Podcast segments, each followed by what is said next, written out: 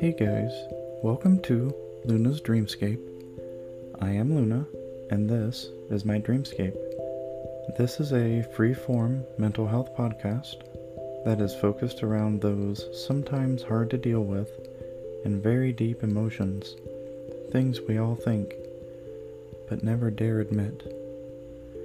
I do hope to have a calm and zen and healing environment as we journey through Dreamscape together. This podcast was inspired by my interactions on Twitter, where I have aspired to be transparent about my own mental health issues and my own personal development. I do like to relate with the relativity of others and get their stories as well. I will be posting audio journals and poems, though sometimes sad, longing, and deep, but something that everybody has thought about, but never wants to admit. As a side note, I am sorry about the audio quality in the earlier episodes, but thank you for stopping by.